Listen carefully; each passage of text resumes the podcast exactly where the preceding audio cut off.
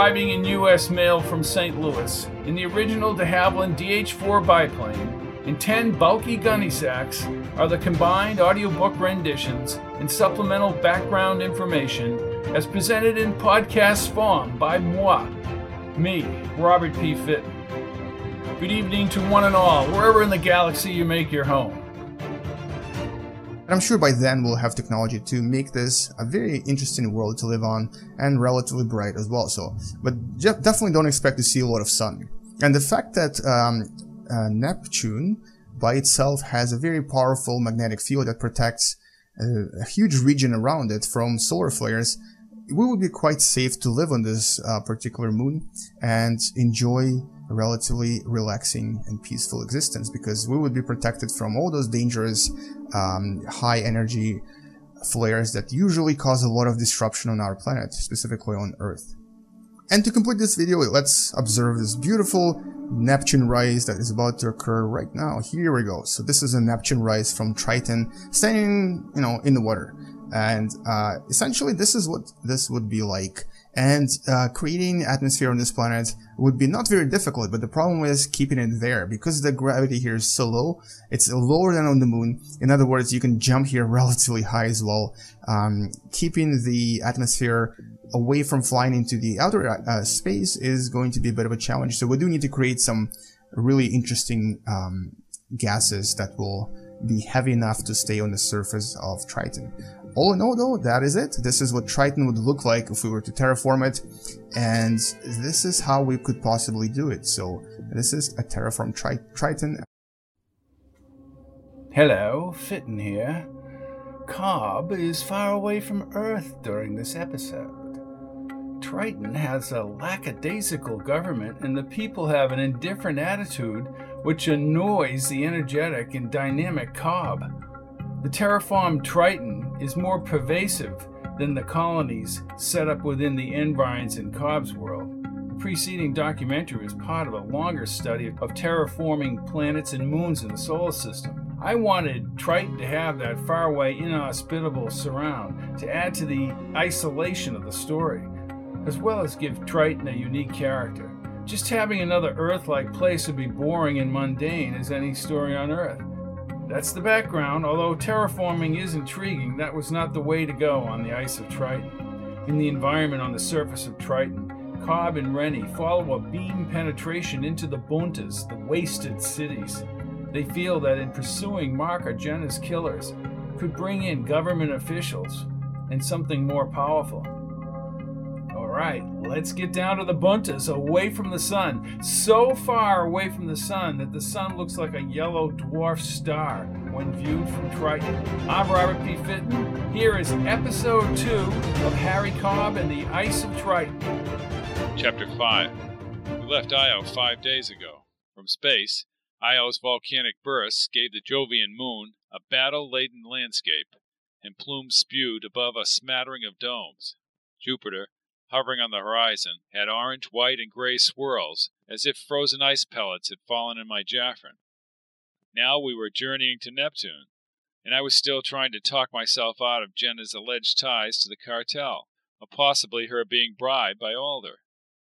I was beginning to believe that Jenna may have aligned herself with sinister powers. I opened my eyes. The ship had reversed and aligned a slow entry into the Neptune system.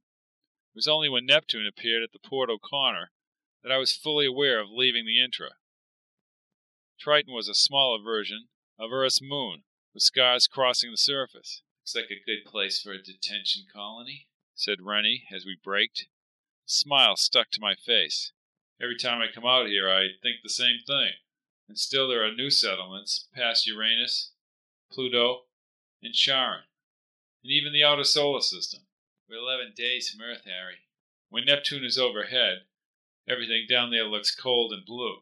The dome hebons and the glow from the station facilities produce pin dots across the gray lit valleys. The ship's engines rumbled louder as we slowed. For Jenna to be killed way out here made the loss even greater. Mark had not answered any of my zips. I spotted the red schematic of Station 32 on the zip once we were above the Knobby Mountains. It was only when Rennie brought the ship to the southern latitudes that the rounded, steely dome was visible. It was tucked within shaded blue, sharp peaks, reaching hundreds of kilometers southward. What's our arrival time at Station 32? 25 minutes, Harry. Course realignment in 5 minutes. Great. We're being tracked by the Station 32 port and a dozen beams around Neptune and the other moons. The usual. A warning panel buzzer sounded, accompanied by a flashing red Hebon on the flight console. That's not a standard beam. Where's that coming from? Inside the buntas, the ghettos, away from the hotel and the central port. Which makes no sense. This area is droidless, Harry. Signal is gone. I saved the location in the zip. Somebody spotted and tracked us. That's the least of our problems now. I have a few questions for the illustrious Inspector Wiley. I shook my head as the ship began a gradual rotation. The brilliant view of Neptune's rounded aqua edge swept across the portals. I've been here before, but that huge planet still impresses me. As we vertically descended, the tinted ice peaks were wedged between angled rock escarpments and shadows above the valley. Station 32, according to the zip window, was 32 kilometers long to the south, nearly 20 kilometers wide. Rennie listened intently in his earpiece. Wiley is tracking us. Was that his beam inside the buntas? No, more like a portable thing. Quarter of the energy output. Rennie maneuvered the ship through one of the numerous bay doors, raised like rectangular growths atop the spaceport's wide plane surface. I raised my hand to shield the brighter Hebons inside the docking area. The door slid slowly. Neptune and the stars were gone, and the beams dragged the ship onto the white silcoplast tarmac below. Fifteen years ago, this hangar was smaller, with a tawny solid silcoplast exterior. Ships vied for flight path alignments, while rows of other crafts assumed docking positions above the lower, darker silcoplast tarmac. Rennie was aligned to a yellow numbered space along the tarmac. I pulled a pulsar from the side compartment and entered McCabe's codes into the base. Power levels were maxed, and I stuffed it inside a side strap. Hope we don't have to use that. And you? Rennie lifted the edge of his shorter Suco, revealing a larger pulsar. Good. He ordered the hatch open, and we traipsed down the ramp onto the grainy black silcoplast. My first move is to find Mark. May not be easy, Bill. He's been taken. Or worse. I understand that. I squinted at a group of people in gray sucos standing rigid on the dock ahead. What the hell is this? Greeting committee? I recognized Wiley from his closely cropped gray hair. Oh, for joy. Here's Wiley. About twenty meters from the dock, I veered toward Wiley and three of his lackeys. He studied a flatline zip as he stood on the tarmac. Okay, McCabe. Welcome to Triton and all the other happy horse droppings. So formal, Inspector. Very funny, he said as he looked up. Are you aware that Mr. Coburn here has a record longer than the ice mountains, thanks to the transmit flash? Wiley ran his tongue inside his cheek and pressed his lips as he nodded. No outstanding warrants, though. We'll be watching you, Coburn. You do that. Right. He'll check the fruit vendors to see which apples were stolen off the top. I stepped closer to Wiley. Look, Bureau wants to know what happened to Jenna Belkin, and I want to know where her husband is. Right, he said, turning his long zip screen. In green letters was the report about Jenna's death. Report into the death of Jenna Belkin. Finally, what's in there? Not much. We know the tracer left the port at four in the afternoon. Destination? Warehouse 16, outside the Buntas, near the construction. Ships were offloading non perishable food for that sector bunta. The lady was doing an incredible job at getting food out there and everywhere else. The supplies were flowing. I stroked my chin. Who knew that tracer was heading out there? Tower people who directed the flight. Probably the resources people at 16. I need to talk to them. So you have names? The lady's dead, and our life here on 32 goes on. So people are doing essentially nothing. Look, McCabe, he said, pointing his index finger. The ship blew up, and the samples are being analyzed by the lab. How long will that take? I asked, waiting for him to scroll down the page on his zip. I don't make the rules here. I just carry out the law. What law? I wanted to pop this guy and was still upset about his remarks about Rennie's record. I need zip addresses at the lab, and I want to talk to the tower people. I'll see what I can do. Hey, Buck, you ever hear of a guy named Bernie Sorrell? Or someone called Norman Push? I didn't want to mention Pollux. Sorrell, you're quick. Sorrell had a meeting with Janet Belkin at the Matterhorn. What? When? 45 minutes before the explosion. Unfortunately, our dear Mr. Sorrell has disappeared.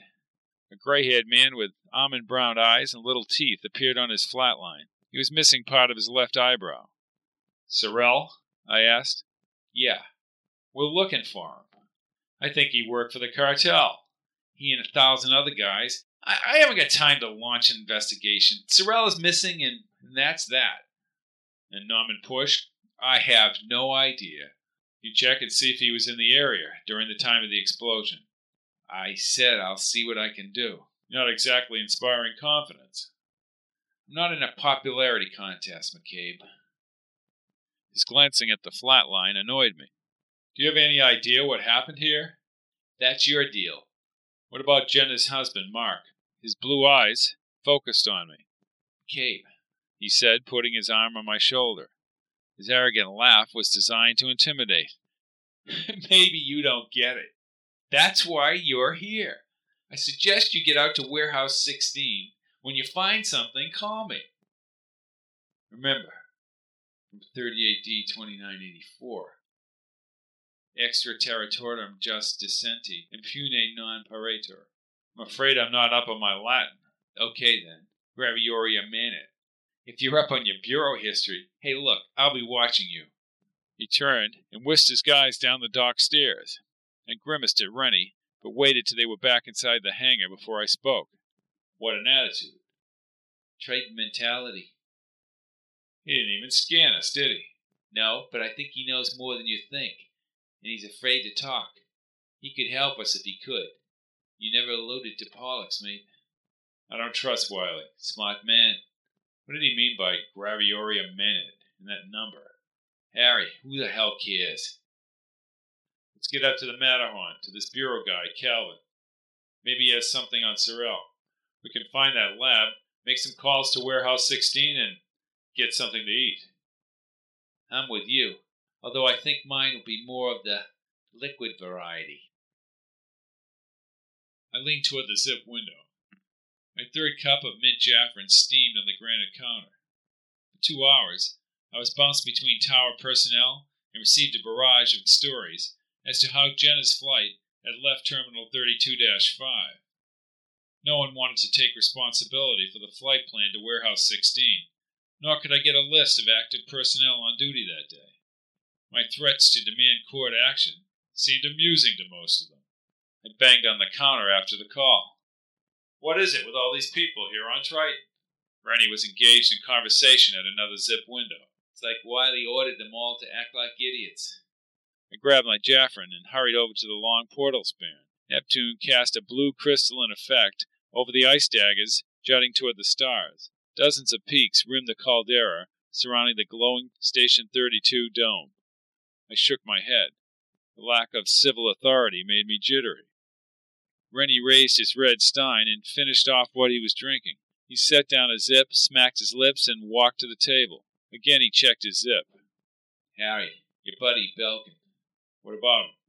Droid allocation to the habitat in the Buntas. It's 11 miles down into the Buntas. He paid out just after he talked to you, mate. How do you know that? Do you really want to know? I winced and opened my mouth to speak. Then I shook my head. I can't believe this. Not the Mark I knew. I wonder if he's still at that habitat. My next call. What about Mrs. Belkin? I sipped the Jaffrin and then let it swish and tingle around my mouth. I'm actually going to go to tower control for all flights within 32. I'm getting nothing on my zip. Rennie's blond brows pushed inward, and he studied the ice mountains as he spoke. I have no proof, but a tracer just blown up makes no sense. Vaporization requires a potent device. Agreed. Someone got to that tracer. I was thinking pytoids. Me too. She was assassinated, Harry. I'd stake my reputation on it. You'd stake it, eh? Rennie grinned as he continued. Pytoid compounds generate an instant and immediate vaporation of all matter within a radius according to the weight in kilograms of the pytoid. Pytoids are quite illegal, Rennie, and quite expensive. Not to the cartel. That is unproven. I set down the Jaffrin mug. We need to know how she came to use that tracer. And someone must have scans of the hangar and whoever was at Warehouse 16. Rennie took a smaller zip from his belt and held it toward the portal span. What are you doing? Thought you already checked this place for monitoring modules. I never did a remote in the mountains. I must be slipping. Check the zip window. Looks all right. Good. I say we head to the tower in the morning and then out to the buntas. Right now, I could use a good meal. Rennie stared at the smaller zip. The lines tightened around his eyes. Now, this is interesting. What? Falcon's Pit, that habitat. It's within a kilometer of the source of the beam that tracked us. You're kidding. So either he or somebody tracked us and then he didn't respond to his zip, and he may be in contact with the Bureau or the cartel. My zip's secure frequency sounded. Another text message. Is there anything I can do? Me. Quickly type my reply. We'll contact you, but I can't now. Sorry. Harry, enough of this woman. Listen, I'm sure she means a lot to you, but come on, Harry. This is insane, risking everything to send a little love note. I knew he was right, but I didn't want to admit it. A few uneasy seconds passed. What was Jenna really doing out here? Something that severely threatened somebody enough to not only kill her, but possibly use pytoids. Could be the Revine packets. The deadly Revine packets. We have to push Wiley on this pytoid angle. Harry, he said, taking my arm. This may lead right up the chain to Alda and Severinsen and maybe Lovinski. Sometimes it's better to let sleeping dogs lie. That's why O'Neill is feeding everything to Richard Merritt on Mars. This guy Sorrell is in trouble. Bottom line is that my dear friend is dead. I don't care what it takes, Rennie, or who I have to offend. I'm going to find out who killed her. Chapter 6 I was guilty, while on assignment for O'Neill, about relaxing in the Matterhorn's grand ballroom. About an hour ago, I had contacted Calvin Glavin, now head of Matterhorn Security, and was assured he'd meet us at our table. I read the same bureau synopsis of his career that O'Neill had read, and I tried to figure out why he was fired. The charges included insubordination and obstruction, but nothing specific. Phil Severinsen was indeed the coordinating officer. The towering indistinct ice mountains were spread under the starry sky dome, and green service tubes laced the gray alluvial fans tapering downward toward Station 32. Below, a comedian in a red and green jester suit pulsed out risque jokes. Rennie's bellowing laughter caused me to tap my fingers on the table. I lifted his half filled glass and swished the red amber mixture. It had the same odor as an old gasoline canister. Rennie and I sat at a raised round table embedded in the upper level. This area was suspended within a bubble portal, extending a hundred meters high and a half a kilometer around the rim of the ballroom above the crowd. Portals relayed your voice and added to the ambiance of the area. I wish you'd retro a little more, Rennie. Rennie leaned over and raised his hand. This guy is a splitter. Don't go that far, Rennie. I never do. Glavin will be here soon. I activated the table's blue menu, highlighted with red buttons. I pushed tonight's program. This clown making Rennie howl was called Creepy Crux. I chuckled and scrolled down to the next act three woman oracle players. I thought of Angelique, playing somewhere within the solar system. Wiley's number and the Latin. I checked the phrases on the zip. And? Extraterritorium, jurisdiciente impune, non parata, means the judgment of the authority of one who is exceeding his territorial jurisdiction and is disobeyed with impunity. I see the position Wiley's in. But the other, gravitoria manet, great danger awaits. Why did he just say that? Rennie, I scanned all bureau records. Nothing refers to that specific phrase. Then he was just being a smartass. No, I've heard that phrase somewhere before. Can't figure out where, but it's annoying. it's And so is that number, something to do with Mars. 38D 2984. It's not a readily assessed bureau number. Mate, it's irrelevant. He's toying with you. Think about something else. I grinned. Okay, I wonder where she is. Who? asked Rennie over the crowd laughter. He rolled a handful of peanuts into his mouth. Several hundred people were crowded into the sunken amphitheater. Not important. Oh, her. her. Just nix her, will you, Harry? I gazed over the darkened lower area, lit by blue tube hebons and stuffed with angled tables and recliners. I had an odd feeling somebody was watching us. You think Wiley is having us followed? Rennie poured the rest of the red amber down his throat. He wiped his lips with the table napkin. Then he spoke out of the side of his mouth. His voice was strained from the liquor. It's actually hard to say. Y'all have such a lackadaisical attitude here. If I were him, yeah, that would be my first move. Keep their eyes on us, whether by trailing or remote zips. But to answer your question, no, he just doesn't give a damn. Agreed. I again scanned the upper crowd. Most of these people were dressed in casual sucos and still laughing at Crux. Any zip scans on us? Rennie's smile dropped and he activated his zip. He ran his lower teeth over his upper lip. The only power outputs are for the show. Looks like they'll do a simulation later. I winced at his breath, now reeking from the red amber. And the usual security scans, which is good. At least they have that in place. Leave your zip scanning. I just have a bad feeling. Now come. I pointed at my friend. Look, we blow into town to investigate the death, more likely the assassination, of the head of resources.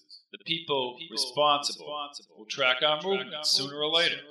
And I would stay off that texting. texting I will, I will. I will. Rennie spun back to Crux and ordered another red amber from the menu. I stared at the flashing red light on his zip window. Whoever killed Jenna would thwart any attempts to expose the truth. Rennie tipped the waitress on the table window and imbibed more red amber. Seconds later, he was howling again at Crux. I sat back in my recliner, worried that the repeated attempts to contact Mark indicated he was missing. Forty five minutes later, I lingered along the Bubbles elevated plankway and spoke to one of the White Sukkot sector coordinators. This drone rambled on about how profitable the hotel had become since they began advertising in the intra.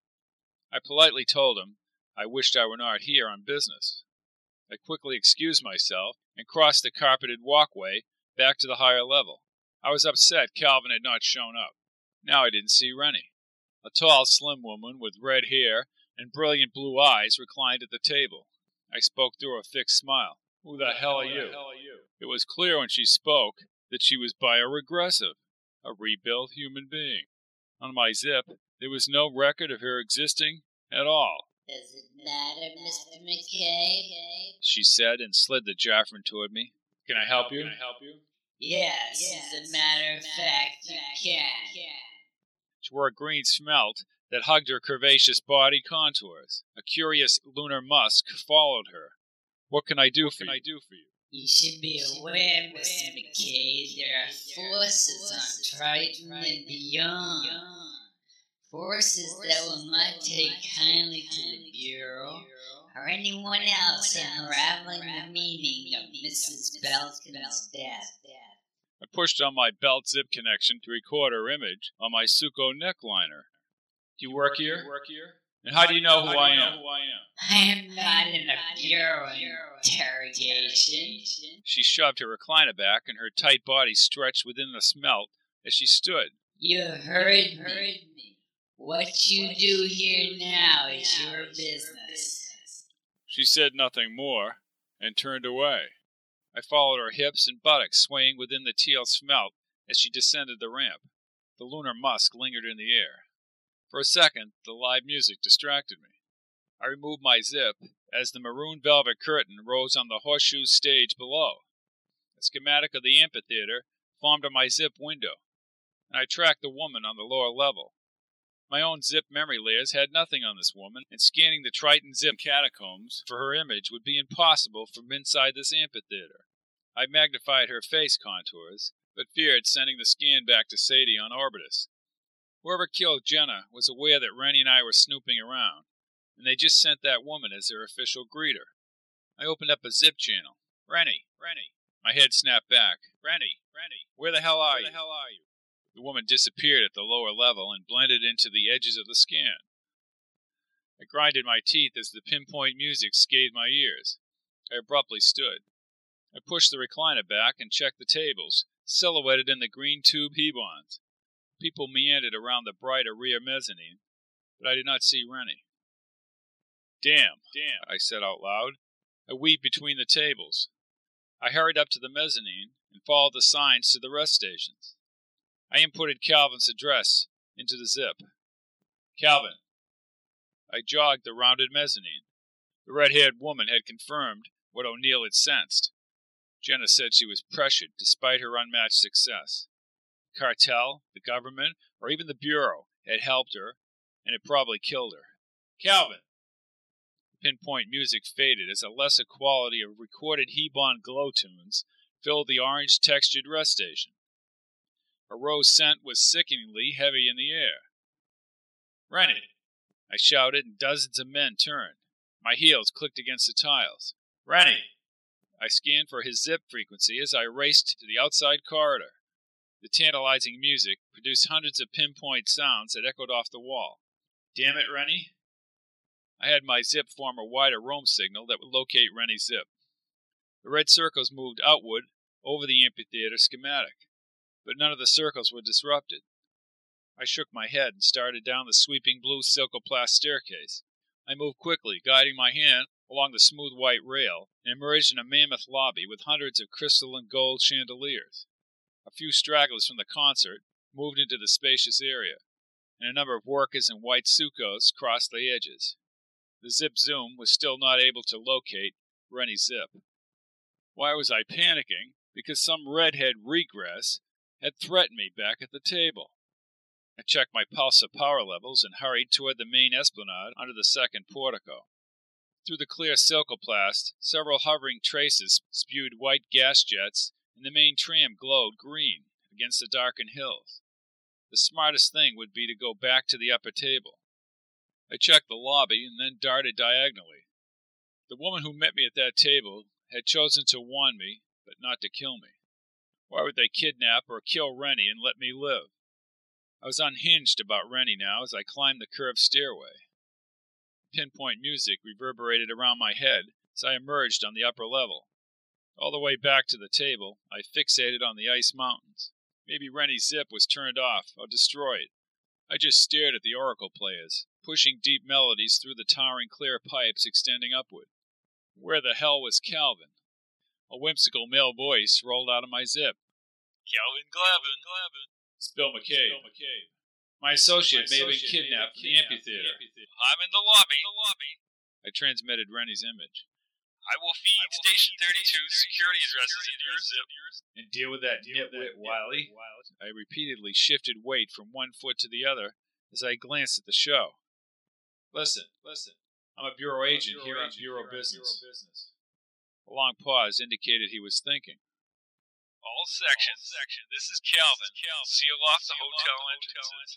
Look, Calvin. I'll be right up to your right table. Keep your zip on. It's on. It's on. I continued to hold the red amber glass tightly and took deep breaths. It was clear that Mark's plea had dragged me into a realm that even scared O'Neill. I accessed the redhead's face on my window and continued to track Rennie's zip. This woman's eyes were too blue and the zip indicated a 70% probability of eye enhancements. Your woman, Your woman Mr. McCabe, Mr. McCabe, asked a bulky, dark haired man with huge blue eyes. He was probably in his 20s and wore a one piece green Suco with yellow security numbers under a patch for the Matterhorn Hotel on Triton. Are you Pollux? Are you Pollux? Castor. Castor. I'm looking for I'm him. looking for him. He may be in a, local, in a warehouse. local, warehouse. I thought, I you, were he. you were he. But you're, but Mr. You're McCabe, Mr. McCabe, aka Hey, Glavin. Hey, Glavin. Calvin. Calvin. He had rounded teeth and smiled too much. Yet he had a certain sincerity. You're a texting, you're a texting friend. friend. O'Neill says, she's, says clean, she's but Valencia, Valencia is an acquaintance of Jacob Lovinski. Lovinski. She may know she something, may know or maybe they're just, maybe using, they're just her. using her. Thanks. Thanks. I still wanted to trust her. By the way, By the way I'm the security, I'm the security chief, here, chief at the hotel. At the hotel. I know. I know. Thank you for sealing the hotel. I need to find my friend. my friend That woman, that woman is Nora Kurchenkov. She was regressed on Earth 13 years ago. She has tremendous physical and defensive skills. She's wanted for a murder case here on Triton. Triton. Oh, for oh, joy. joy How long ago was she here? Fifteen minutes. She evidently circumvented our security scans. We've alerted inspectors. Tell me it isn't Wiley. Calvin smiled. Wiley it is. And you tell me, Mr. McCabe, how often does a bureau agent come to Triton? Once in a blue moon, I guess. i guess That's funny. He had the habit of raising his brows, opening his eyes wide, and exposing his lower teeth. Then again, how often does the leader of a powerful intra-solar system organization die in a tracer explosion? Jenna Belkin worked for peace as far as I can see. Help feed people and give them the necessities we all take for granted.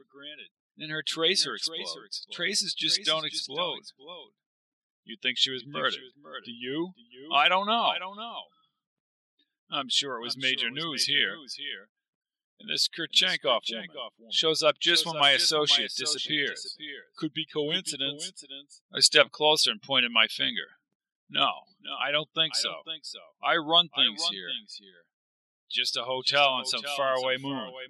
I've had my positions within the bureau, Mr. McCabe. You're aware of that. Bill, and forget the bio, Calvin. I just need to find my friend before that red-headed goon kills him. He nodded and now pointed at me. I need a total profile of your associate in my zip so I can get it out. Sure, sure, I said, and quickly pushed Rennie's background and numerous visual scans into his address. He raised his brows as he looked into his zip window. This man has a criminal background. background It's been clean for a long time. I completely vouch for him. No problem. He probably has a Section 5 breakdown. I turned from the zip and looked him in the eye. Section 5? You did work for the Bureau. So did you, Mr. Cobb. I raised my left brow and then grabbed his lacasseur. How did you know that? did you know that? His face reddened as I pulled tighter, but he pushed me back with remarkable strength. A lucky guess? He spoke in a lower voice. John O'Neill inputted it into my zip. Great. A fired bureau agent is my only hope. I was dismissed by the Bureau. I made a mistake. An investigation, uh, run amok last year. First things first. I thought I had the goods on a Mars worlder. I saw him transfer the funds. I empathize with him. You don't need to justify to me. Just find my friend. Well, the guy was transferring funds all right. Government Government funds. He lowered his head and then shook it. Glavin. I, I mean Calvin. Let's just say I burned the wrath of Phil Severinsen. I turned to him again. That son of a bitch. Son of a bitch. Bad move, son. You know him? You know him? I do. I do. I raised my voice. I'm going to find Rennie. Find Rennie. That's just for starters before I find out who killed Jenna Belkin. He did the open eyes, exposed teeth trick again. Your friend Zipscan has been distributed directly to Inspector Wiley's office. Might as well store it in deep space. Wiley could care less about anything. Except I don't remember the Latin. Greater danger awaits. Well, I don't picture Wiley as a Latin scholar. No, no, but he's wanting me, that's for sure. And the other thing was, the judgment or authority of one who is exceeding his territorial jurisdiction is disobeyed with impunity. He was saying he was restricted. I think he's a bureau plant. Great danger would mean the cartel or prison. You don't want to get locked up in the prison here, the worst in the solar system. Only the independence of Triton keeps that brutal place going. This whole place is a joke. Step backward. And I'm just a hotel security chief. Yeah, yeah. I would have reprimanded you if you weren't framed. But Severinsen is a vindictive as well as an arrogant bastard. He has the power to throw people out with the trash. I ran my fingers through my hair as my zip scanned. I want you to help me. I think we need to continue to check this whole hotel for Mr. Colburn. I thought about the redhead as Calvin expanded the monitoring area. Why did she kill, me? she kill me? She thought you she were thought a bureau agent. agent. So she tried so to, she scare, tried you to scare, you off. She's a killer. She's what, a does killer. what does she care?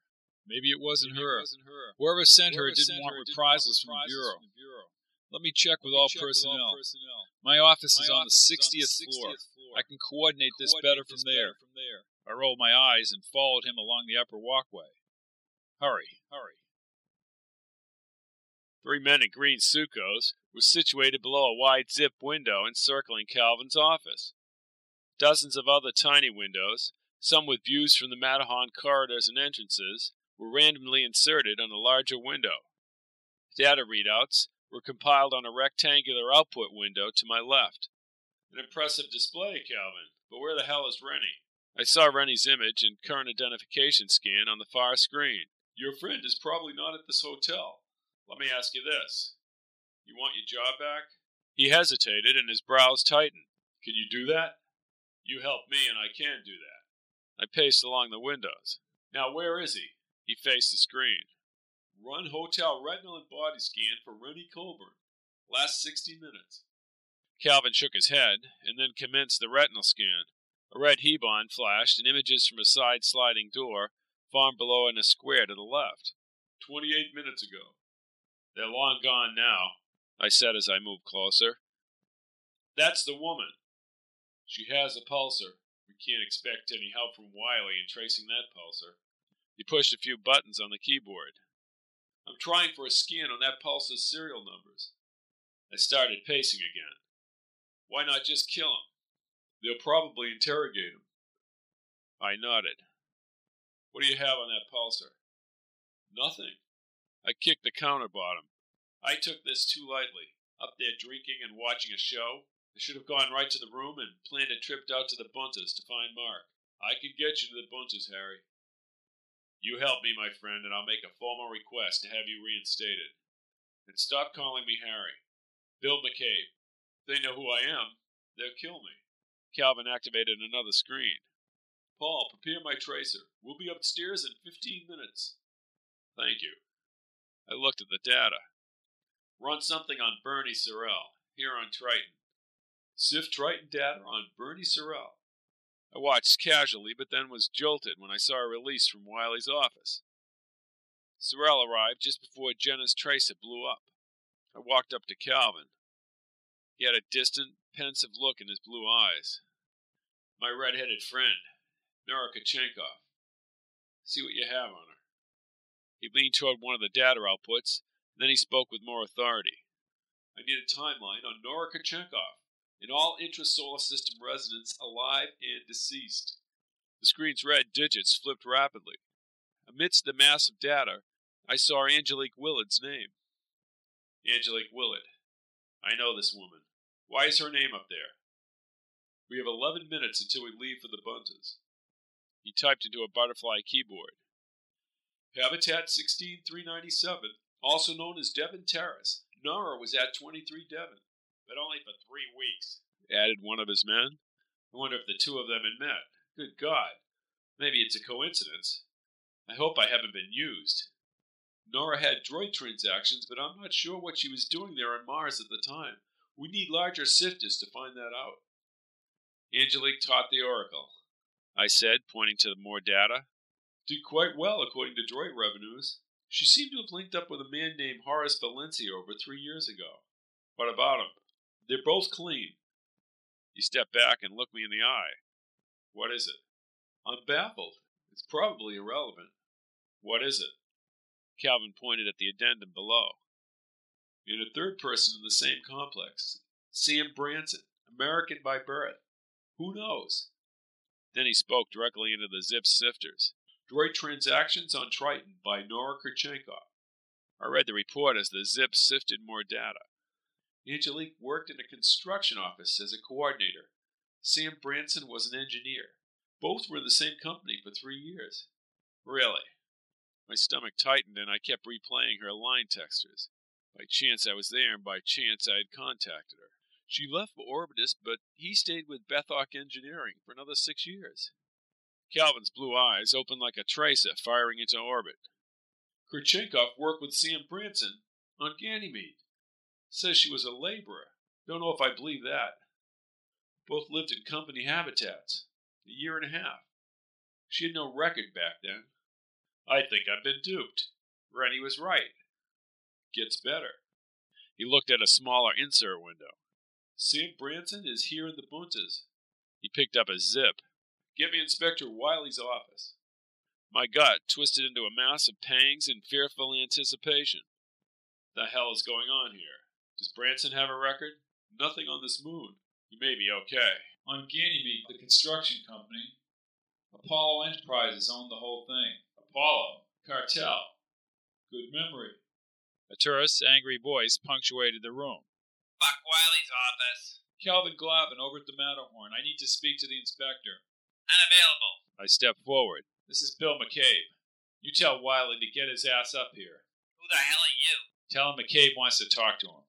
I heard nothing and looked at Calvin. Sam Branson, working right here when Jenna Belkin's tracer's blown up, and Nora Kurchenkov.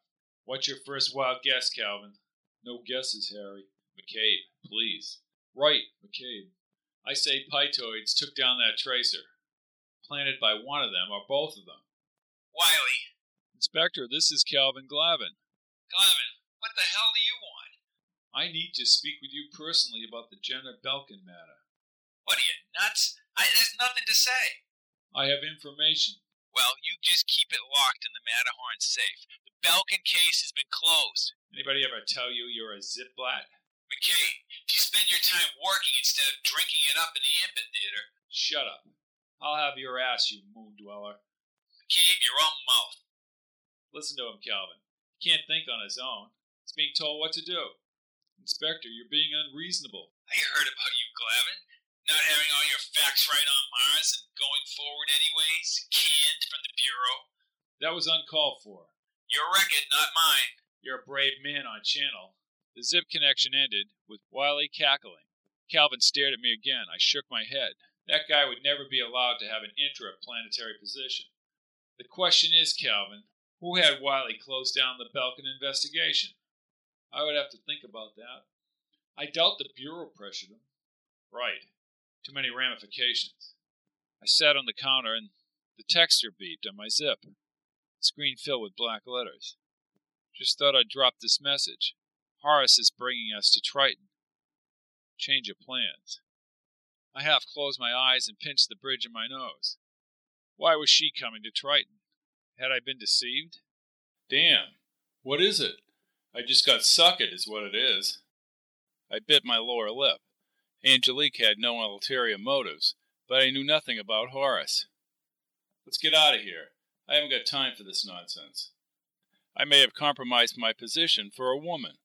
Who was she and who was she working for, the Bureau or the cartel? I replied to their message. Great. Sam Branson is the key, Harry. Let's find him. If your friends Rennie and Mark are still alive, Branson might know where they are. I have a personal tracer docked up top. I need to try to find the habitat when I was tracked on my approach to Triton. I have the coordinates in Rennie's zip. Mark Belkin's droid band is on that transaction. Chapter 7 Less than an hour later, the tracer zoomed over the Matterhorn. I was enthralled by the icy blue peaks and Neptune's spherical dominance in the night sky. Calvin pulled a glowing red container of brewed Jaffrin from the side pouch. Here, it's going to be a long night. Thanks. I took in the hot Jaffrin.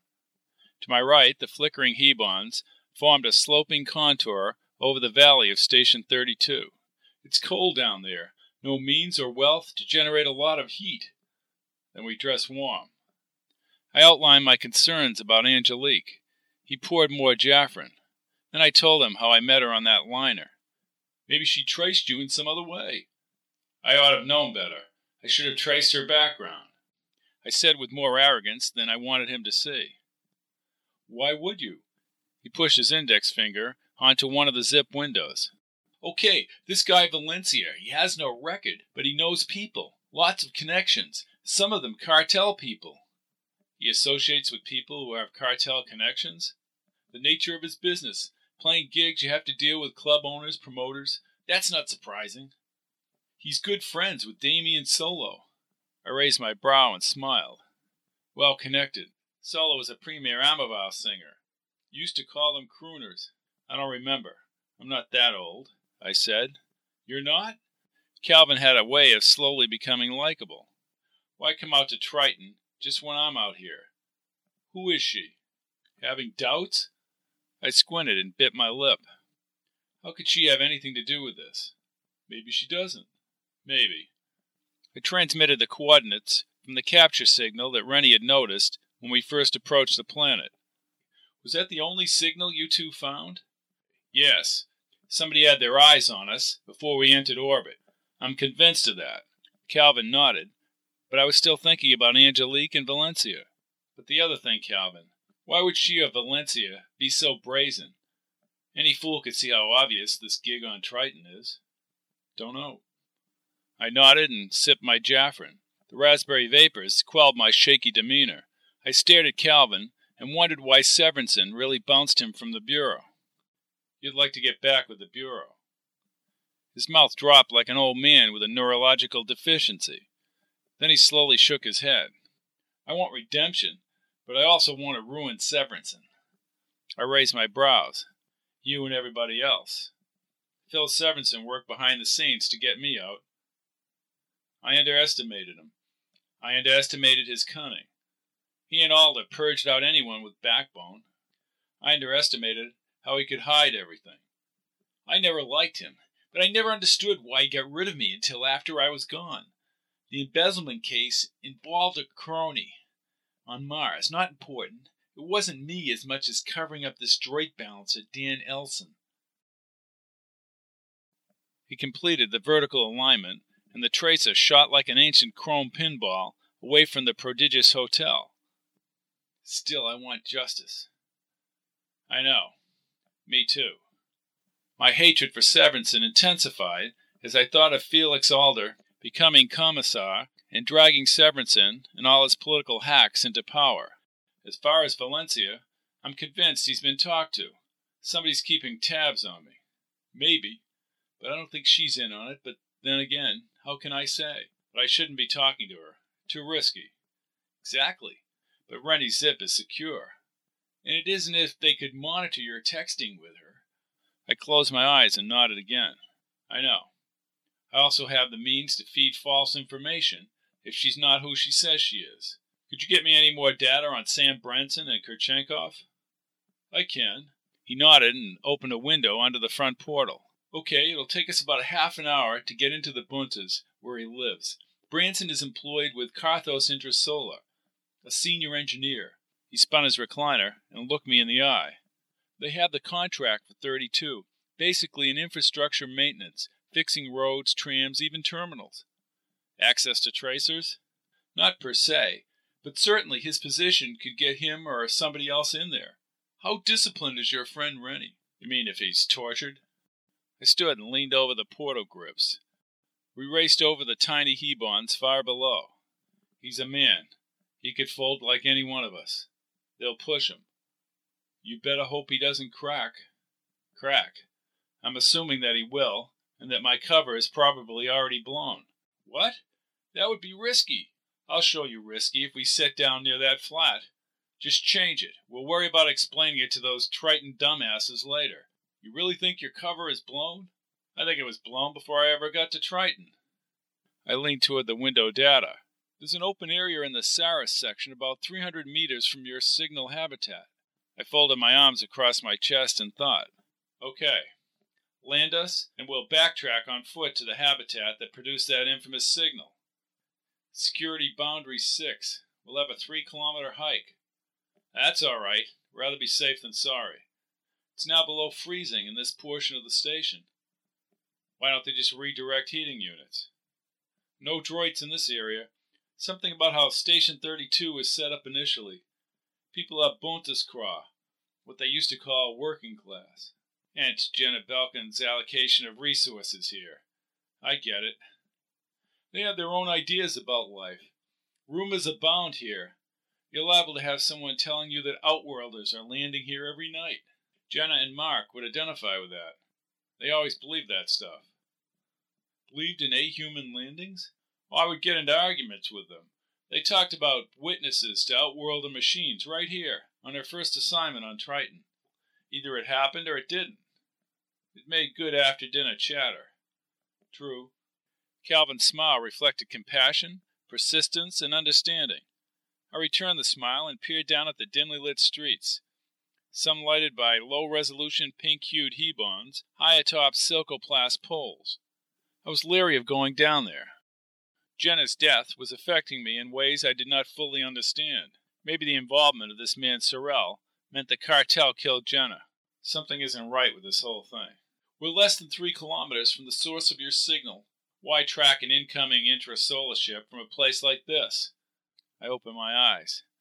I hadn't slept nor had I rested, and it showed. Another cup of Jaffrin would tune my senses right about now.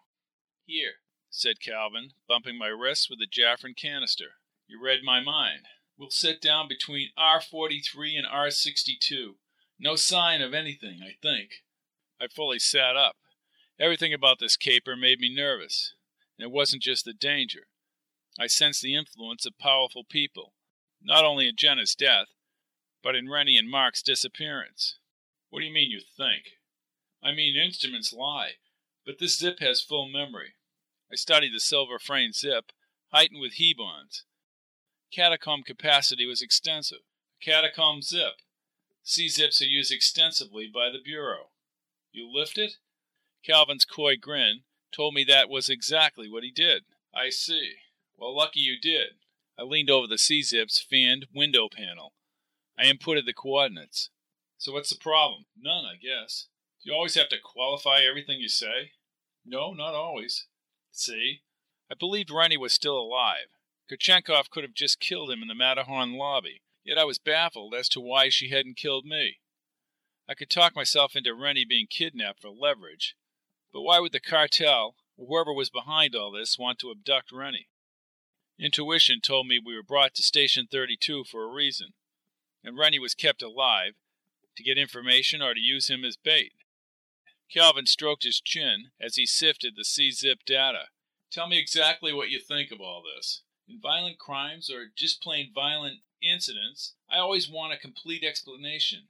Now, Mr. Wiley, don't mention that lackey. My point, he will give us nothing. No matter configs analysis, no autopsy, no breakdown of the flight trail, tower people in Station 32 not around. And let me add it a step further.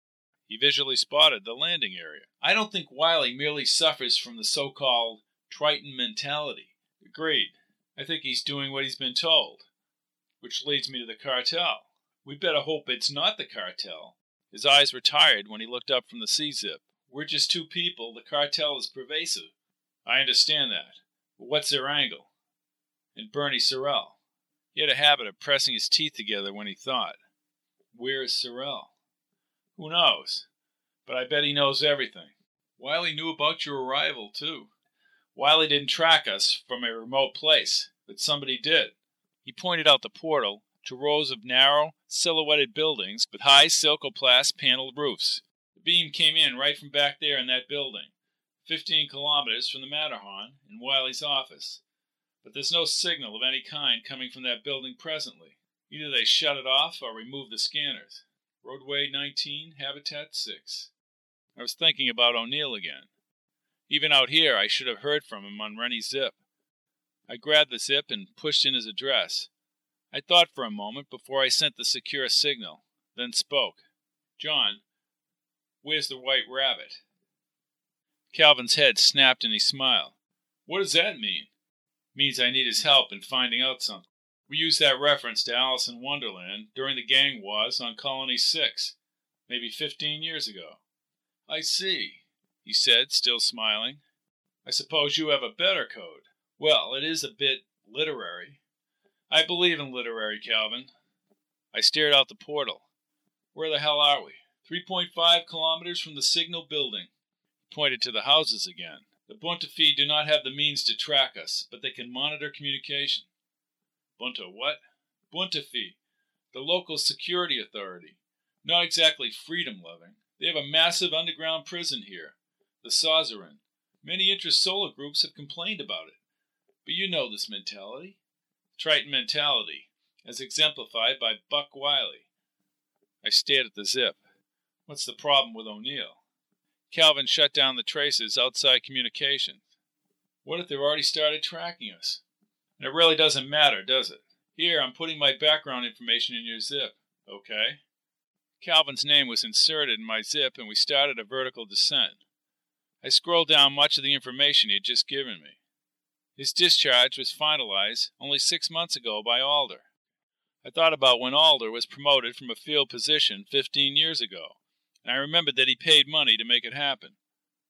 When I tried to investigate his antics, O'Neill told me he had orders to forget the whole incident. I still had ambivalent feelings as the vessel neared the ground. The ship rocked when it settled near the surface. Outside the portal, street Hebons glowed between the habitat rows. Bundled up stationers jutted from the alleys and down the sidewalks. I was not sure whether we'd find Rennie or Mark, or help determine why Jenna was killed. As I stood, Calvin secured a pulsar on his belt. We donned Suco vests and cover hats and headed for the rear hatchway. The hatch door hummed upward, and cold air settled around my face and hands. I pulled out my pulsar as we jaunted down the rough edge ramp. Feels as if it could snow. It does on occasion, but not enough of a moisture mass to have any accumulation. The ground traces, bright yellow red Hebons blurring into the night, whooshed along the outer streets. What made you choose the Bureau? he asked as we crossed the gritty lot. You answered as if you anticipated the question. I did. I grew up on a colony ship. We stepped in unison toward the side roadway. We were always docking and then confined within a colony. I wanted the chance to break loose. Our boots scuffed the uneven rock pavement once we're inside the darkened alley. Understandable. My dad was a security officer for the colony. He left on a docking and never came back. You always wanted to find him. Yes. We reached the roadway, but I was not sure whether we were being followed. A few of the people on the street carried high powered pulses. Are you scanning on that C-zip? I am. Good. We increased our pace to shake off the cold. Did you ask the Bureau for help to find your dad? Sure, when I was a kid. He was gone. Just gone. And years later, I found nothing either. I don't know if he left Mom and me or was just killed. I, I don't know. None of these details were in the Bureau report. I'm sorry. Sometimes a more concrete answer, even if it's not the answer we want, is preferable. He nodded, and I knew there was nothing I could add to make him feel any better. An old lady in a heavy cloth coat pushed a cart forward as a few young men in dark, shiny sucos under the elevated hebons across the street smoked tobacco cigarettes. I recognized the smell. More hebons blazed inside the habitats down the roadways. What I really want to do is perform sound etchings with the C-zip and listen to what went on inside that signal habitat. You can do that? Yes. On lighter silcoplast, it can vibrate, such as clear portal silcoplast or pre-solar system glass. If that's a C-zip, type in code 44. Code 44, what's that? Just type it, Calvin. I peered over his shoulder and accessed the main operating system. Then he coded the drive. Blue letters blazed on the window. Stealth mode, 20 meters. They won't see us? No, but if somebody's watching us, they'll have a pretty good idea what we're about to do. This roadway here, we can follow it right to the corner. Reminds me of some of the older sections on Earth. I removed a pair of handliners from my vest and slipped my hands inside. This isn't the best place in the solar system for sure. We crossed over the cracks of an asphalt street. Under the Hebons, I saw the woman with the cart had an angled, tough face. We veered along a darker habitat roadway, and a steady wind blew toward the sidewalk. On my zip, I adjusted my vest temperature as two shadowy figures loitered near several abandoned land traces ahead. Calvin and I gripped our pulses in unison. A group of street toughs laughed about something as a cigarette smoke trail passed by us. My fingers were wrapped around the pulsar. The hill buildings and trees were silhouetted against a green Hebon glow, and a few scronia trees lined the sinking silcoplast roadway. I dragged Calvin into a small, closed storefront alcove. He raised his brows. You're jumpy. You're damn right I'm jumpy. My friend is kidnapped by a murderer. My old friend is missing and his wife dead. I understand. We just need to be careful. My gut says we're either being followed or watched. What does that C zip tell you? No organized tracking or anyone deliberately following us. I winced as we stepped back on the sidewalk. Come on. The wind bit my nose as we trekked along the scraggly tree clusters and dilapidated habitats up the slope. The CZIP map designated a four story habitat about a hundred meters down the far side of the hill. There's no one in there, at least anyone alive. Funny. Nor is there any instrument discharge or signal leakage. I want to fully scan that place. Genetic plasma sweep as well as matter config. You must like long shots. I thrive on long shots. Chapter 8 He mumbled as I strode ahead. A smattering of hebons, resembling warmly tinted incandescent bulbs, dotted the signal habitat's upper floor, but the rest of the buildings were dark. I squeezed my pulsar and quietly stepped up the concrete stairs. Calvin was winded as he approached me. Calvin, scan this iron rail brass knob and the glass. Fingerprints? Yes, and genetic remnants. I understand that the rails are loaded with GRs. We'll decipher it later. I moved a handheld Hebon and shined it at full intensity through the door glass and into the hallways. A winding wood stairway with worn treads twisted upward. Human traces all over this railing. I studied the peeling wallpaper. This place is ancient. The tracings, how old? Five and three from weeks ago. It's all scanned, Harry. I just shook my head when he didn't use the McCabe alias. Feel like I'm in a museum. Why all these old materials? Station 32 materials came from off moon. I nodded as he scanned the door glass and knob. Well? Three definitive, eight portions more GR. Same time frame. Calvin's brow creased as the C-zip swept the threshold. The zip is picking up a mercury alloy and bits of selenium and radium. What's that all about? You're kidding. Mercury, selenium, and radium? We're talking about Revine packets. Do you have it all? Yes, sir, he said through steamy breath. Okay. I pressed my pulsar. Blue light seared off the knob, and the door swung loose. Check the hall and stairs. You sure that original signal was sent from above? Yep, 20 meters would be on the fourth floor. More matter configs. They dragged, someone dragged something across this wood only six hours ago. Six hours ago? Yes. Maybe they stored the packets here, but, but why? Why store energy of such magnitude in this place? This place is inconsequential, that's why. Agreed. But it would register if it were still here. I read Silcoplast Type 7. Interior machinery. We must have just missed them. Incredible. More fingerprints, matches the others. One rogue reading. And make that three on the banister all different from the outside. One is all over the banister at intervals like a song. Weird. I held my pulsar out as I followed him up the creaky stairs. When something scurried above, I fanned a bright blue beam. A rat, leaping upward, was vaporized in midair. Rats. Wonderful place, Station 32. Rats abound here on Triton, Calvin. He smiled as he ran the C-zip along the banister. That same fingerprint pattern. I shined the bright Hebon over the loose paper, and wrappers were scattered across the wood floorboards. Food from supplies shipped six months ago. The energy readings are very high all over this place. The residue, that is. This is getting interesting, I said as I continued up the stairs. We rounded the landing and climbed to the fourth floor. More food wrappers were discarded on the worn treads. I pointed at a green faded wood door. It's only one door. What the hell is this? I don't believe this. What is it, the ravine? Blood. Blood? Well, scan it.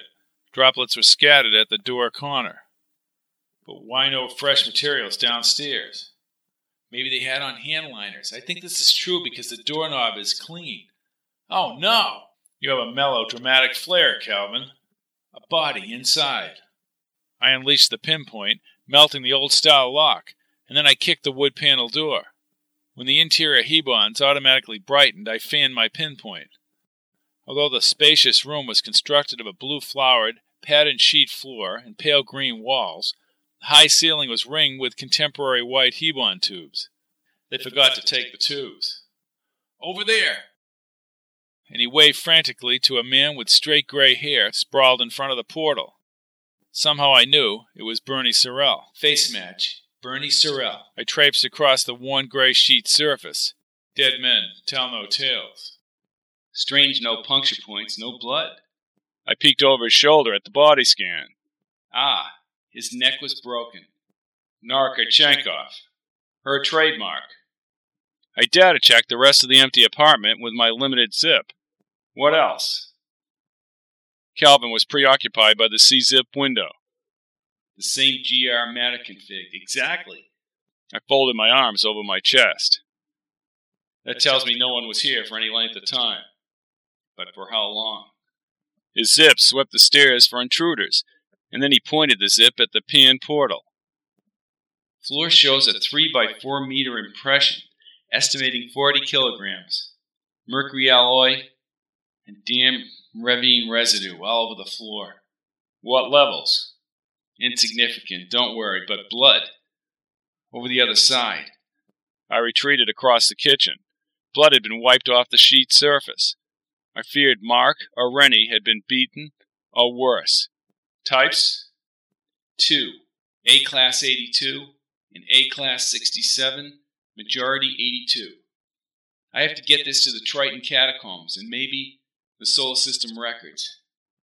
I nodded and backtracked. What else? There were boxes stacked to the left and a table and chairs. All gone. Yes, within a seven hour time frame. Sorrell only's been dead 15 minutes. 15 minutes? You're kidding. I studied the habitat. Which means they must have fled. Damn. Maybe they knew we were coming. Tipped off. I tightened my lips. In your zip, run those fingertip patterns on the banister. I don't have extended records or a remnant match. No, have your zip place it into tones, or coded systems that might have some relevance. What are you saying? I'm taking the long shot that that pattern has some meaning. Yes, the long shot. Here's another long shot. That's a C-zip. Produce a sound reconstruction. Etchings.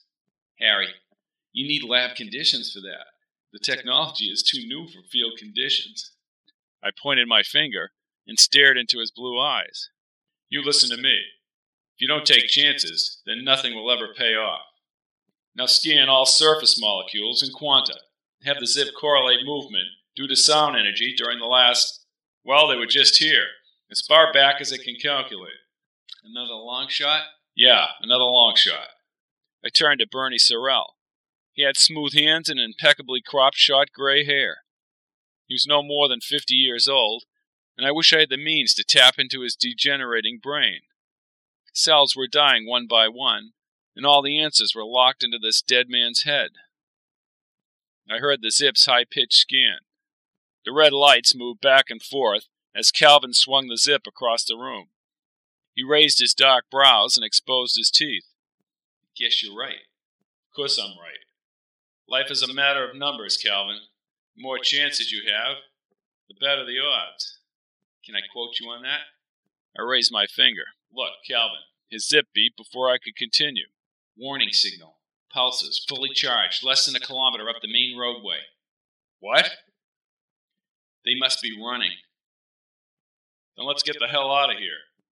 I sprinted to the stairway door as he stared at the zip. You like living, Calvin? He cradled his zip in his hands and jaunted into the stairwell. I lowered the habitat Hebons and activated the portable beam. I was confounded about the Revine energy packets. I believed that we would exit the building before the pulsar toting group reached us. How long had they stalked us? We're okay, said Calvin, watching the C-zip as we hurried down. There's still some distance away. We rumbled down the narrow wood staircase. Anything or anybody closer than that group? None with pulsers. People in other buildings? No. Into the basement. We'll exit via another way. Another long shot? No. Sure thing. We rounded the first floor landing and descended into a dank, cold concrete basement. I shined a thin Hebon beam on the bulkhead stairs draped with cobwebs to the wood beams. I swatted the cobwebs and ducked under the supports. Then I quickly flipped the bulkhead latch. The squeaky hinge echoed into the alley. Calvin followed me as I crept up the stairs. We raced down the constricted roadway, but at the corner, I spotted three more men stationed in an open portal across the street. We backtracked through the alley and bolted toward the side street, but five men in black, close fitting Sucos blocked our exit. I pushed Calvin toward a side door as green and red pulsifier ripped into the asphalt and the habitat boards. Looks like a cobalt team of assassins. The door was locked and we were temporarily shielded as debris fell behind us. Familiar regress voice reverberated down the other end. McCabe! I blasted the pulsar randomly, and the wooden door exploded. We pushed through, crumpling the frame, and leaped into a stairwell with a transom and a small, old style glass window. Calvin's eyes moistened and his deep brows creased. His voice was lower and deliberate. I say we stay put and fire on them. Good man. He clipped the C zip on his belt as I jimmied loose the pane portal. The cold air filtered into the room. At the end of the alley, the red haired Kurchenkov conferred with three men, but five men rushed toward us from the opposite direction. Both of us aimed, and our blue lines pulsed through the night, mowing down all five men. Fifty meters away, Kurchenkov's head snapped. She and some of the other men sprinted into the habitat alcoves. She's a killer. I checked the stairwell.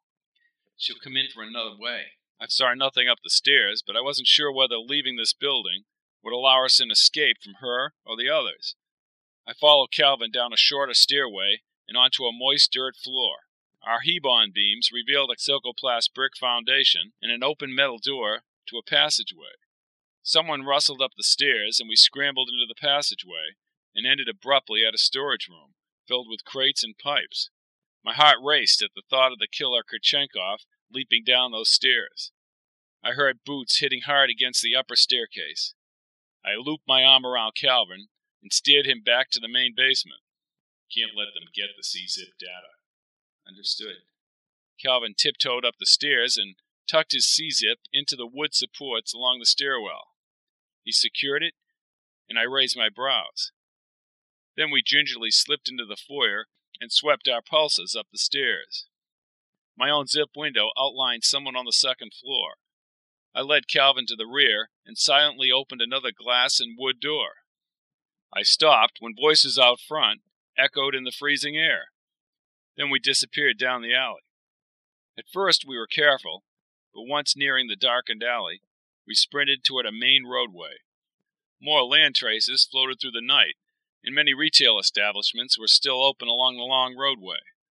I had just stepped onto the asphalt when a multi band pulsar tore up the cement sidewalk. People scrambled and somebody screamed. Calvin pushed me forward down the roadway. It's them, and it's coming from the alley. Ahead, a dark man with curly white fluffy hair waited in a hovering droidable land tracer. I rushed up to his open portal, but he yelled in a screeching voice, Get in! The side panel snapped open, and we piled into the rear recliners. He rotated the tracer before the panels snapped back in place. Thank you, I shouted from behind. I looked into his chocolate eyes in the mirror as the tracer whooshed in reverse at high speed.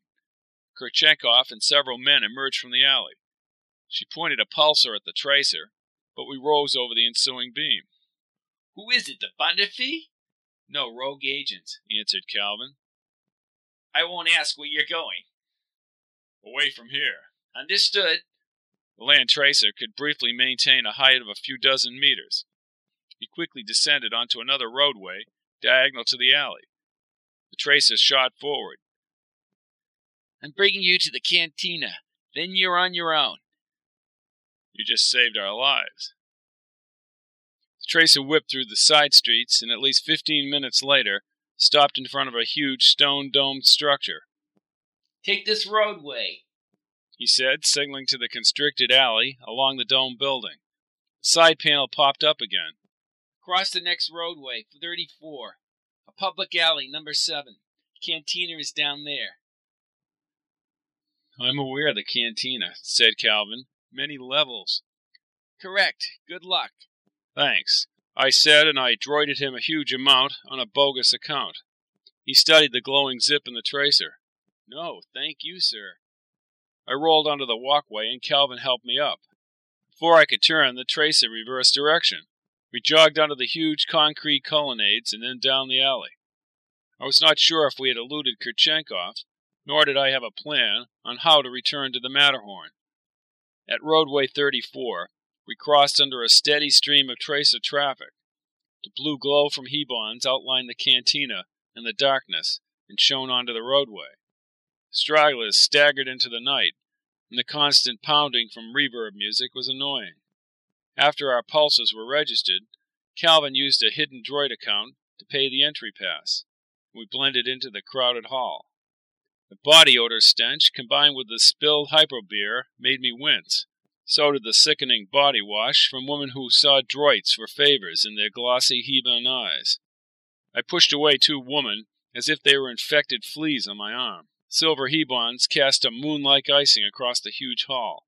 Eight levels, connected by open lifts and spiral stairs, were stuffed with patrons packed in booths and tables. A band with an electro snort device and a variation of transplant oracles, but smaller, was responsible for the pounding. Now what? Calvin asked me. I motioned one of the waiters aside. After intense negotiation, I droided him a huge sum to get me a booth. He cleared a path for us through the Mongo dances, half naked, as we stepped onto one of the lifts. We slowly rose above the commotion. Reminds me of the transaction zone and my friend Rennie. I hope he's still alive, said Calvin, again displaying his teeth. We walked onto the eighth level. That's an annoying habit. Anybody ever tell you that? What? That thing you do with your teeth. He did it again and smiled. I tried not to grin, but did. Two hefty enforcers dragged four patrons out of a booth on the edge. The waiter brought us in, and the two couples protested as we were brought to the table. How much did you give him? asked Calvin. Enough to cover a year's salary. Are you crazy? I shook my head. The account dissolves in three weeks. How? An old bureau code that no one's ever changed. I gawked at a busty woman with ring magenta horns protruding from her white hair. Her body reeked of a cheap falsified sweetness, probably smeared on before she went to work. Yes? Your order? Two blasters. Oh, I, I can't take a blaster, said Calvin. Two it is, she said, and winked at him as she turned and shook her black glossy bodysuit. Harry, a blaster is a power drink. Yeah, so what's the problem? We need to figure out how we're going to get that C-zip. We'll have to wait till they clear out the area. We may have to come back. Listen, getting back to the Matterhorn is what we should do. We'll droid a faster tracer. From your funny account? Maybe. I looked over the confusion below. Sorrell's murder had to be the work of Kurchenkov. But who sent her? I shook my head as a light haired woman in a modest body molding approached the table. She was not much older than Angelique. I was suspicious of anyone right now. Can we droid you for a seat? We won't be here long. But she sat down anyway. How much?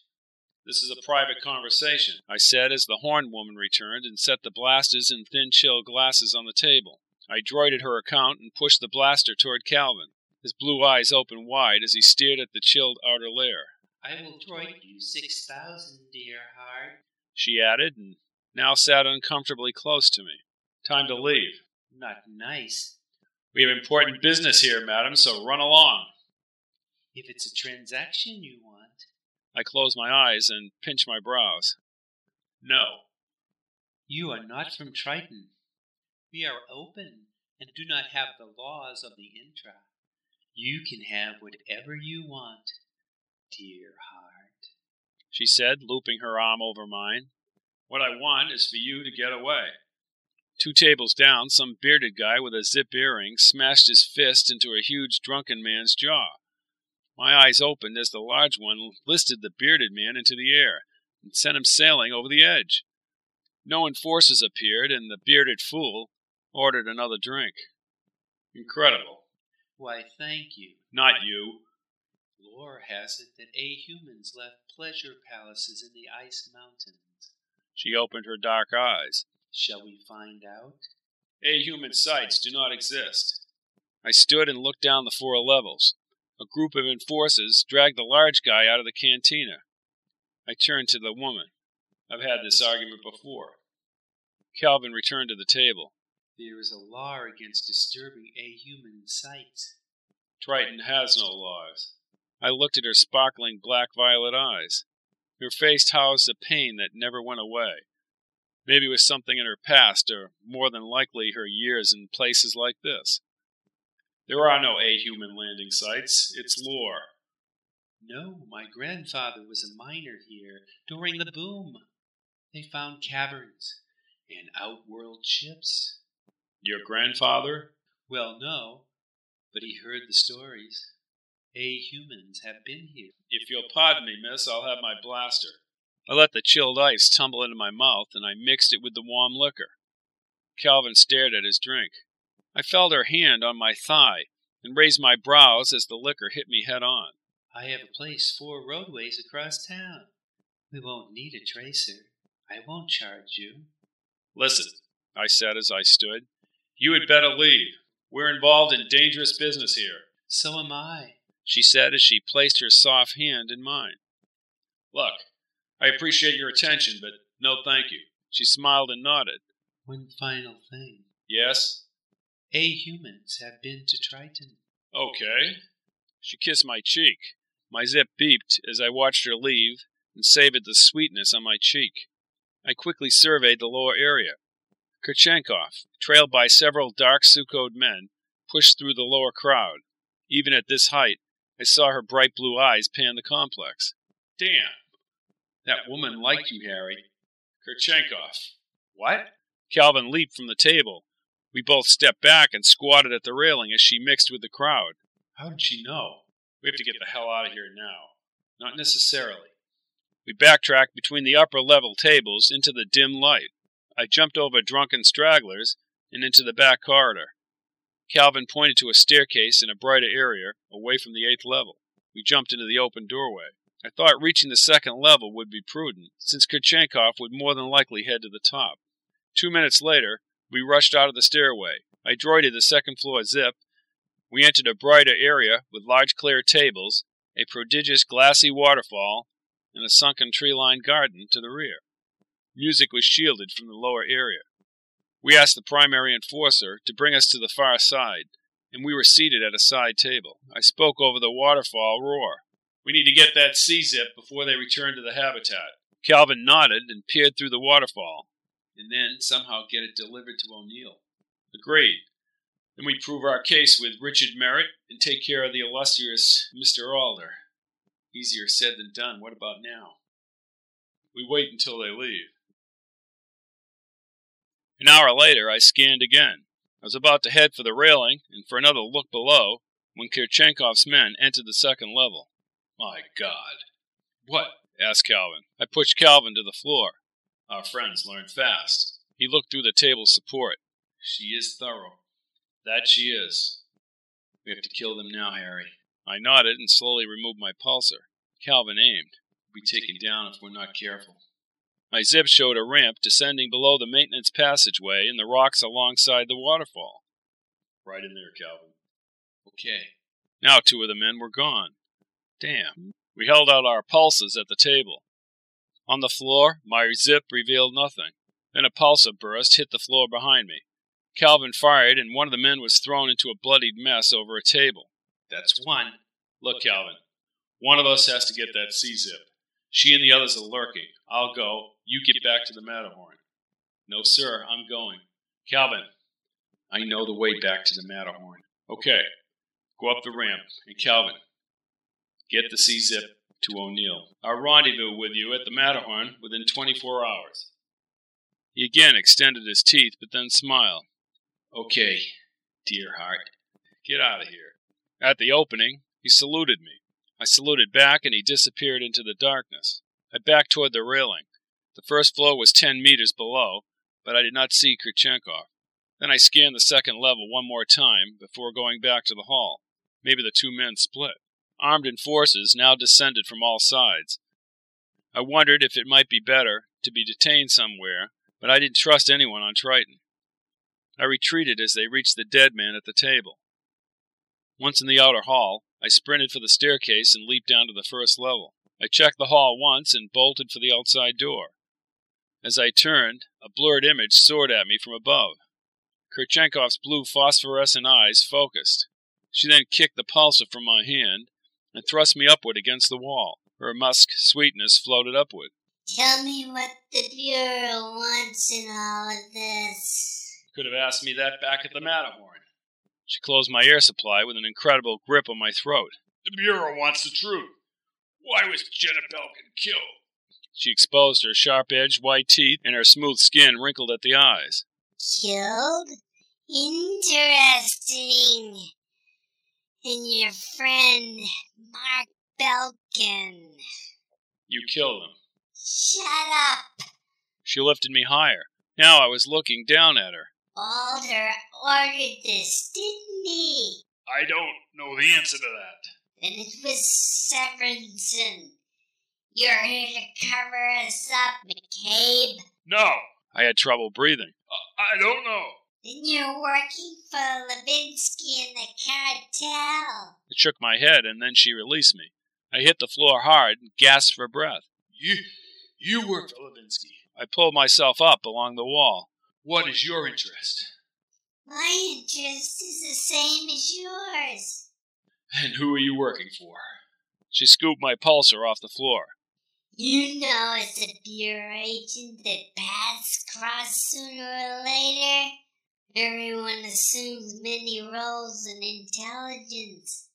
The slug can be the mole, and the top man can be the slug.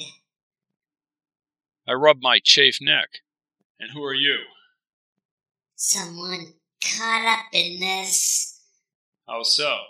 She smiled.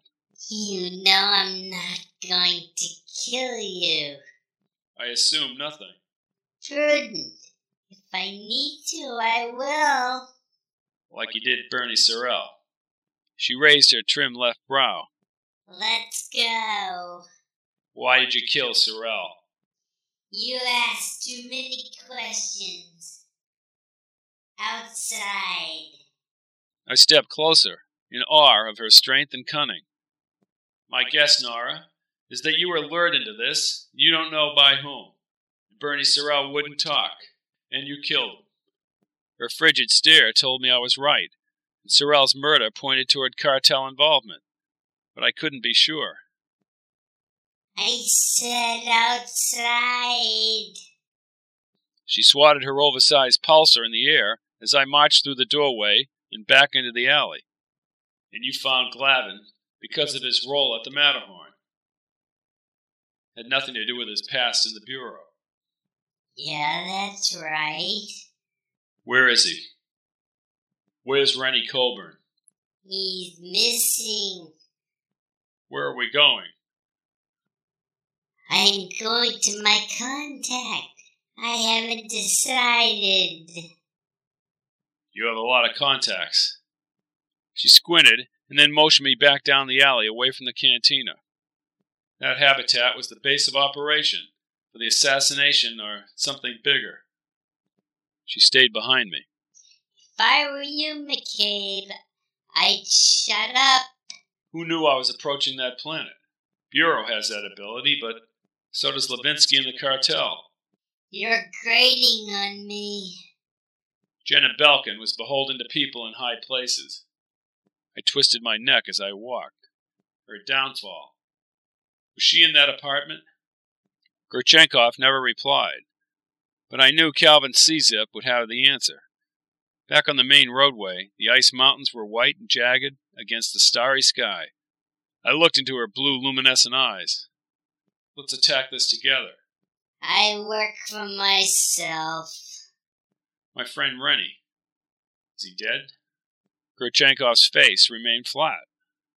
It's possible that he is. And Mark Belkin. I'm sure you can find all your answers at the saucer. You will wish I had killed you. Wiley. Wiley, what a pain in the ass. Wiley has obstructed Cobb's investigation. When Pytoids are linked to Jenna's death, Cobb is sure she was assassinated, and there appear to be more operators involved in her death, including a dangerous woman named Kurchenkov. And what of this man Bernie Sorrell, who arrived just before Jenna's tracer lifted off?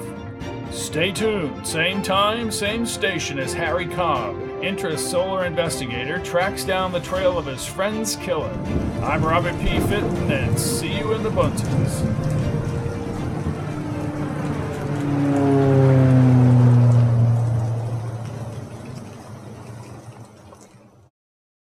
All of my books are available in paperback, Kindle, and audio at www.fittonbooks.com, or you can look at the list of audiobooks separately at pizzazz-pizzazz.com.